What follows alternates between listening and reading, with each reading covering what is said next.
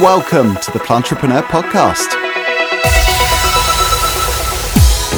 So I guess this is welcome to the first episode, Plantrepreneur, myself, Loui, and we've got uh, Damoy as well. And really the purpose of, I guess, this first episode is for us to introduce the concept, why we've decided to, to start this, and to give kind of a taste of what's to come over what is hopefully uh, the next few seasons or whatever this kind of leads. See so, where it takes us. See where it takes us, exactly. So maybe it's good for us to give up our backgrounds. My name is Damoy Robertson, co-founder of The Vegan Review and Vegan Inventions. Sort of had my own marketing agency for about four or five years, transitioned over to a uh, vegan diet and started looking at what I can do and how to basically bring what I'm doing, bring my passion to the forefront of this newly found lifestyle that I started. And, you know, being in the space for a little bit over a year now, gotten to know Loui. Loui gave me the call and said, hey, uh, you know, I want to get this, this podcast started with you. And I thought it was a no-brainer, really. I'm all about marketing, promoting vegan brands, doing just anything that's new, fresh for the space. I want to bring sort of a, a bit of youth and a bit of energy to the space. So that's what I'm about, man. Um, the Vegan Review is, you know, a media platform that focuses on highlighting not only vegan businesses, current affairs, but telling the stories of the unknown. And Vegan Inventions is a product sampling platform where we enable people to learn more about veganism and a plant-based lifestyle by actually getting free products and trying them out, which I believe is probably the single most important way that we can actually get people to transition. That's what I do. Um, that's what my businesses are, and I'm excited to be at the beginning of this journey uh, with Loui and then with everyone listening as well. Got the call up. Yeah, exactly. Got exactly. the call up. Random call up. We had spoken a few times before then, and obviously we did like a, a talk on Clubhouse, uh, did an interview with you for the website as well. So I think it was a good fit, man. So yeah, that was the genesis. I think the the Clubhouse chat was so smooth, and I think part of the the want to do this was to put out a podcast that was all about plant-based entrepreneurs and entrepreneurship and sharing some of the success stories, some of the learnings, making it feel like less lonely, because it can feel lonely at times. I think True. When we did the Clubhouse chat, we, we had to, it, it went really really well. It felt less like an interview and more like a, just a free-flowing conversation. I know there was a lot of value that was unpacked from that, so it was how can we take that forward into more of a podcast event and whatever else comes from it uh, type format. And here we are. And here, and, and here we are. So yeah. But Loui, yeah, tell the people about yourself. For me, well, for me. I know you. I know you. You would jump into a lot, but obviously you do a lot. So let everyone. I'll keep it brief. I'll keep. I'll keep it brief. So my name's Loui Blake. Um, I've been plant-based for coming up to eight years now. Prior to to being in various plant-based businesses, I was working in football, working in um, hospitality. Had a marketing agency as well, recruitment company, various businesses. But around four years ago, I opened U K's largest vegan restaurant, Erpingham House. Now I have locations in Norwich, Brighton and Edinburgh. Opened another, uh, a number of other concepts since then, various restaurant, cafe, hospitality concepts, and then got on to invest in a number of alternative protein, ag tech, and various other kind of vegan startups and companies.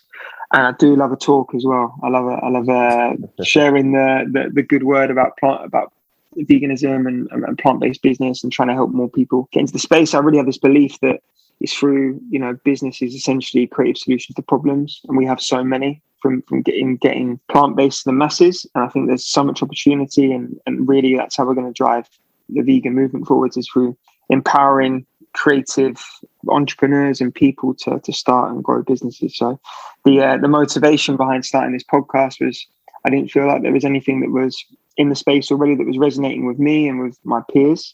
Between myself and Damoy having a network that spans to the far reaches of the world across, and as you do as a vegan business owner, you speak to a lot of people in different places and get to hear their stories, and thinking about the conversations that we were having that were perhaps on the phone, and thinking about how could we have these conversations and use the value from these conversations to unlock that for more people. So what you're going to find, I guess, is kind of the conversations that we're already having, but now for a wider audience. And I think as the as the seasons go on and, and time goes on, we'll improve those conversations and start to think about how we can take these into more specific topics. And really the idea being to unlock the learnings that people have had to benefit more people. I think one of the things I love about the vegan business community is that we're really focused on sector growth as opposed to competing with each other.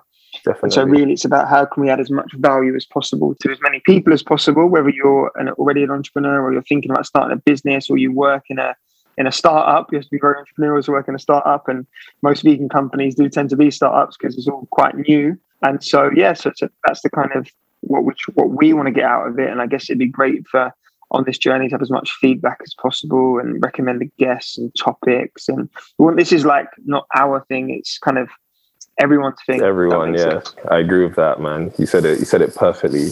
I don't know about you, Loui. Obviously, you're an investor in the space as well. So when every time I log on on LinkedIn in the morning, although all the companies are startups, some of the money that's being thrown around in the funding rounds just seem to be going crazy.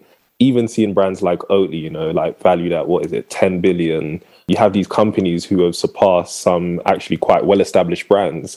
And it's focused on all of the areas of the growth and what's actually to come. So it's an exciting time to to launch this and be in this journey and actually speak to some of those people as well.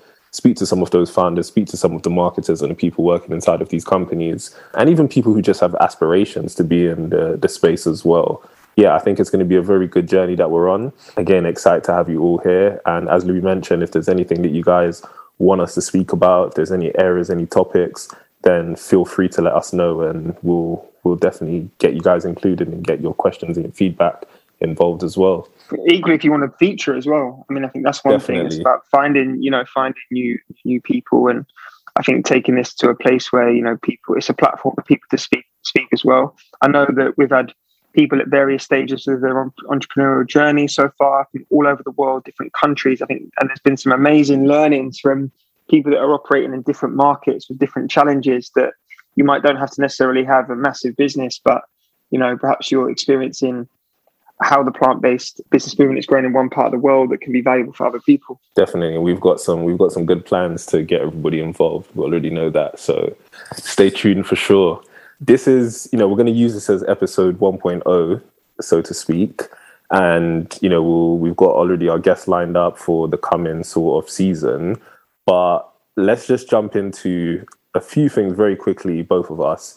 What is it like in the world of Loui Blake running a plant-based business? What has your week been like? We were speaking about a few things, but just let the people know, like, what you've been going for on a weekly basis, how you help yourself to overcome whatever obstacles get in your way, and how you stay motivated.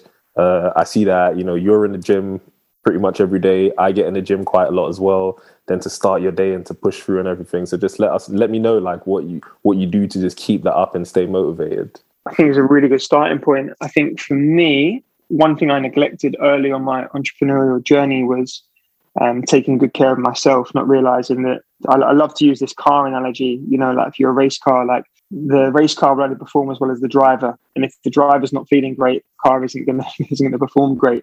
True. And I think for many of us, you know, we can wear bu- busy like a badge of honor. We can find ourselves doing long hours under a lot of stress, a lot of pressure.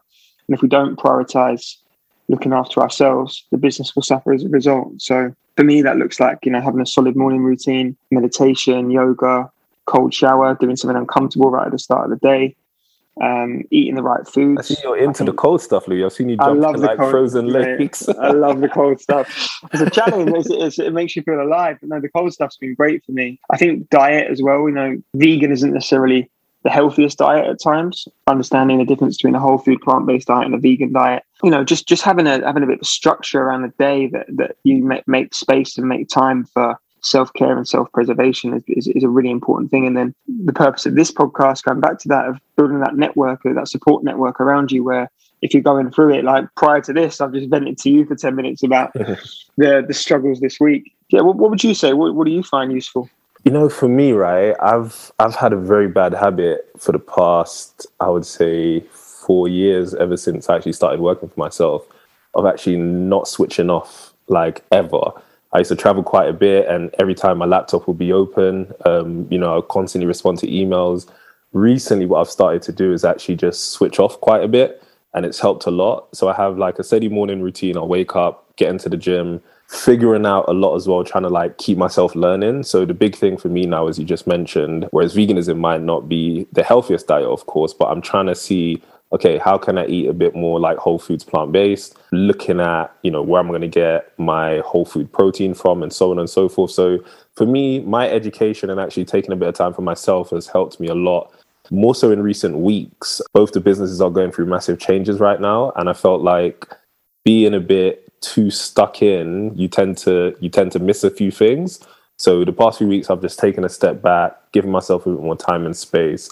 And it's actually opened up a lot mental wise. So for me, as you meant, like just having a steady morning routine, getting back into the gym, staying healthy, going for walks. A big thing that I do, actually, I listen to Harry Potter on Audible, and I've just finished that as well. So that's like one of the best things that I did to just like relax my mind and stuff like that. So I would recommend, yeah, just stepping back a bit. For me, that was that was really big for me, just taking a step back and then analysing the full picture of things. It's a pressure, isn't it? I think, you know, when you, when you say about, I, at least I feel this, I'm sure maybe other people do as well, where you think, right, if I listen to a podcast, it's got to be something that's educational all the time. If I read yeah, something, exactly. It's got to be educational. But sometimes you just need that break just to have a little bit of a switch off. I, I find it with with books where I try and read something that's more kind of more of a, more of a narrative as opposed to just hitting me with information all the time, because I think there's only really so much that your uh, your brain can handle. I, I like what I like what you mentioned before as well about why it's such an exciting time at the moment, looking at the Oatly valuation. And, yeah. you know, whilst I don't think necessarily maybe money is necessarily the success metric for all of us in, on an individual level, it's certainly encouraging that companies are achieving these kind of valuations and then this kind of money being put towards plant-based business. How do you think the the kind of the capital that's coming into this into the space is going to is going to change things? And I guess what are you excited about? That's a that's a good one. I think food is booming, right? We, we're currently in the process of raising, and one of the key issues that we're facing now is all the investors who are impact focused, they only target that to food, which, you know, obviously that is the number one driving factor in the space. If we change the way we eat, the world would change for the better. Um, but then in veganism, there's so many different areas, you know, you have what you wear, you have the technology, you have so many different things. So I understand that food is like the first frontier, so to speak, but I'm interested in like, you know, where's fashion going? I've seen there's a cool brand called Deserto who make uh, cactus uh, leather. So I've seen that they have like a concept with B M W now, and there's been like a, a vegan B M W made that doesn't have any animal leather in there, which I think is insane. Um, and I think that's super cool. So I'm looking for like the other areas. There was a recent report Bloomberg pushed out that uh, I think the plant-based category is going to be worth like, was it thirty billion or something like that in the next five years? I think I'm mistaken on that. It must be more, but that growth is like very attractive, not only for investors, but the exciting thing about it is entrepreneurs who are coming up now, they see that, oh, okay, like I can do well by doing good. And that's something that I strongly believe in. I don't think everybody's going to have the same driving motivations to say like, okay, uh, you know, we want to change the world and we don't care. We can be poor doing it, or we don't need a lot of money to do it. Like some people's motivation and their drivers are different. The way I grew up, I know, okay, money's a big factor to us. We need to have money to then empower everyone around us and our community. So that's very big for us. Um, and I think if you can do well by doing good, then all the positive. But going back to your question, I think looking at like diversity in a space outside of food, so technology, Um, there's a big push on like robotics when it comes to the agricultural industry as well. And fashion, I think, is going to be huge. Uh, what about yourself? I know like you're big in the restaurant industry, so you kind of focus on a different aspect and you've invested in a lot of food companies as well. But what are your thoughts on the, the category growth? I think it definitely starts with food. I think that's probably because when you think vegan, I think a lot of people associate vegan with a diet, not yeah. the lifestyle stuff kind of comes second. I know that's how I came into it. But interestingly, you know, I see the same things you do in terms of fashion as the next step. People are very, very climate aware now. And so I think we're looking more beyond just the food side of things and the sustainability, which, which uh, aspect which naturally crosses over. You made a really interesting point, which we, which we could definitely go down the rabbit hole into.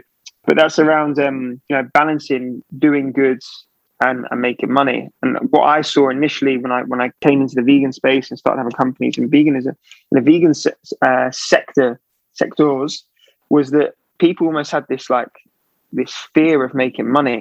It was it was very strange. It was almost like, you know, we're, if we're doing a business for good, we can't also do good from it for True. Ourselves. it was it was it was interesting. I think there's kind of this uh, weird juxtaposition that, that people had in mind that, okay, if I've got a vegan business and it, it can't make money.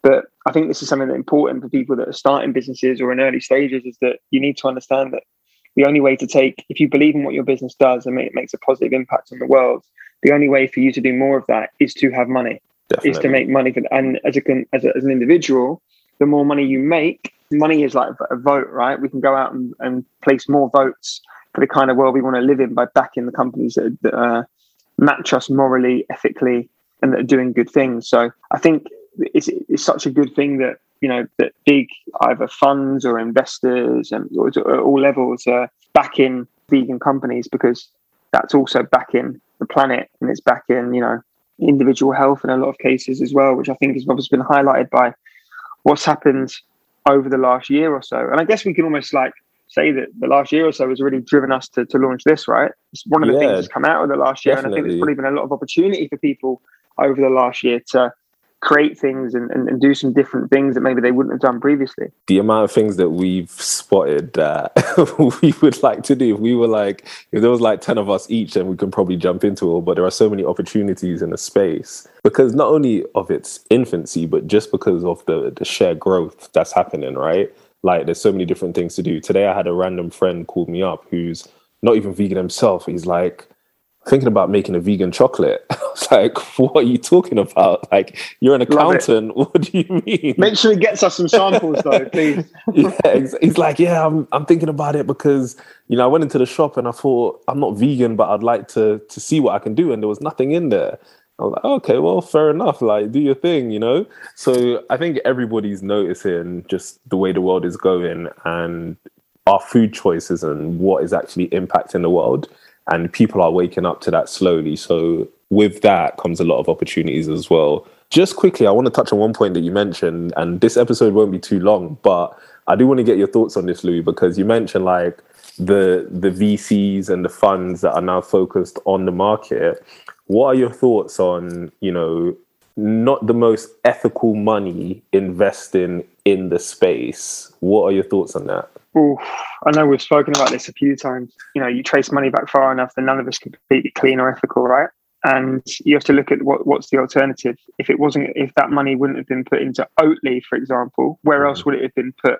True. You know, true. What else would they have invested in instead? So I think, look, you know, it's it's gonna it's gonna take that kind of money to to come in to, to to power a lot of these things forward. I don't think any money is completely clean if you go back far enough.